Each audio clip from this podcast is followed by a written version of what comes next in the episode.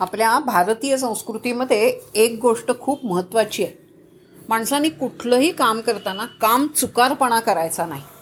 आपलं कर्तव्य त्यावेळेला करायलाच हवं असेल तर ते कुठलीही अडचण आली तरी नक्की करायचं. कारणं सांगायची नाही आणि तेच आपल्याकडे दिसतं. काही झालं की कारणं सांगायची नाही. याच्यासाठी ही गोष्ट मी तुम्हाला सांगते झालं असं की बालगंधर्व नाव ऐकलं असेल तुम्ही. आणि या बालगंधर्व नाटकामध्ये काम करत असत स्त्रीची भूमिका. आणि ती भूमिका करत असताना झालं असं की एकदा नाटकाचा प्रयोग होता आणि त्यांची मुलगी गेली. आणि गेली म्हटल्यानंतर किती दुःख झालं असेल त्यांना. पण लक्षात त्यांच्या असं आलं की आज नाटकाचा प्रयोग लागला आहे लोक पैसे काढून तिकीट काढून पैसे घालवून तिकीट काढून येतील आणि आपण नाटक नाही करायचं. असं नाही चालणार. म्हणून त्या दिवशी ते नाटकाला आले आणि त्यांनी सांगितलं मायबाप मायबाप म्हणत असत ते रसिक प्रेक्षकांना. मायबाप प्रेक्षक आलेले त्यांच्यासाठी नाटक करणं मला क्रमप्राप्त आहे. हे माझं वैयक्तिक दुःख झालं. माझी मुलगी गेली आहे नाटक करणार. आणि त्यांनी त्या दिवशी नाटकाचा प्रयोग केला. किती अवघड होतं सांगा. केवढं दुःख झालं असेल? पोटची मुलगी गेलेली असताना त्यांनी ते नाटक केलं. नाटकाचा प्रयोग उत्कृष्ट केला. आणखीन एक उदाहरण तुम्हाला सांगते. अशी तीन चार पाच उदाहरणं माझ्या डोळ्यासमोर आहेत. लोकमान्य टिळक केसरीमध्ये काम करत होते. केसरीचे ते मुख्य संपादकच होते. आणि एक दिवस असंच त्यांचा मुलगा गेला. परत परत म्हणजे त्याच उदाहरणासारखं म्हणून मुलगा गेला. आणि गेलेला असताना आता त्या दिवशी केसरीचा अग्रलेख तर लिहायलाच पाहिजे ना त्याच्याशिवाय रात्री. कारण दुसऱ्या दिवशी अंक निघायला पाहिजे. केसरीचा अंक न निघून नाही चालणार. रात्री मुलगा गेलेला असताना रात्री बसून त्यांनी केसरीचा अग्रलेख लिहिला. आणि मग त्यांचं जुक दुःख जे काय होतं किंवा त्याला जे काय त्याच्या क्रियाकर्म करायचं होतं ते त्यांनी केलं.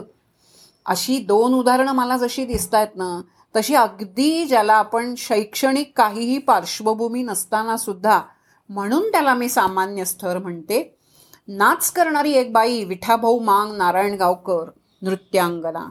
तुम्ही ऐकलं असेल कदाचित तिचं नाव?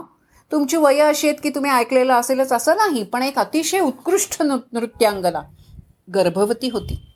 आणि गर्भवती असताना सुद्धा ती नाचत होती. नाचताना असं झालं की ती स्टेजवर नाचता नाचता तिला प्रसूती वेदना सुरू झाल्या. ती आतल्या भागात गेली प्रसूत झाली आणि पाच ते सात मिनटात परत स्टेजवर येऊन नाचली. सांगताना सुद्धा डोळ्यात पाणी येतंय. कसं केलं असेल तिने? ती हे सगळं पोटासाठीच करत होती. पण केलं मुख्य. आपलं कर्तव्य आणि आपला नाच इथे करणं हे सगळ्यात महत्त्वाचं आहे. अशा परिस्थितीमध्ये ती आली.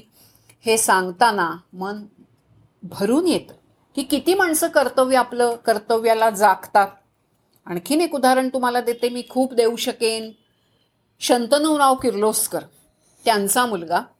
किंवा अशा ह्याच्यात नाव तरी सांगावं की नाही असा प्रश्न येतो. पण मुलगा अपेयपान म्हणजे नको ते करून गेला. आणि त्या दिवशी त्यांनी तो त्याच्या कर्माने गेला चुकला तो. आणि ते कर्माने गेला. कंपनी बंद ठेवली नाही. कंपनी बंद ठेवली नाही. त्या दिवशी स्वतःचं काम केलं कुणाला सुट्टी दिली नाही. आणि आपलं काम करून आले आणि मग त्याला अग्नी दिला. कर्तव्य आपलं करताना आधी कर्तव्य केलं आणि मग आपल्या वैयक्तिक दुःखामध्ये. कारण हे माझं आहे कंपनी नाही एवढं मोठं नुकसान मी नाही करू शकत. म्हणून मी तुम्हाला म्हटलं की आपलं कर्तव्य करत असताना स्वतःचं वैयक्तिक दुःख वैयक्तिक सुख कुरवाळत नाही राहायचं. त्याच्यापेक्षा समाजासाठी आपण जे काम करतोय समाजामधला एक घटक म्हणून जे आपण काम करतोय ते प्राधान्याने करायचं ते आधी करायचं. आणि मग आपलं वैयक्तिक दुःख. अशा दोन गोष्टी आपल्याला बायफर्केट किंवा वेगळ्या करता आल्या पाहिजेत. आपलं वैयक्तिक दुःख सगळं व्यापून टाकतं तसं होता कामा नये. म्हणून मी ह्या चार लोकांची उदाहरणं तुम्हाला दिली. अशी अनेक उदाहरणं आपल्या संस्कृतीमध्ये आहेत. कारण आपली संस्कृती ही कृतज्ञता व्यक्त करणारी संस्कृती आहे. कृतज्ञ संस्कृती नाही.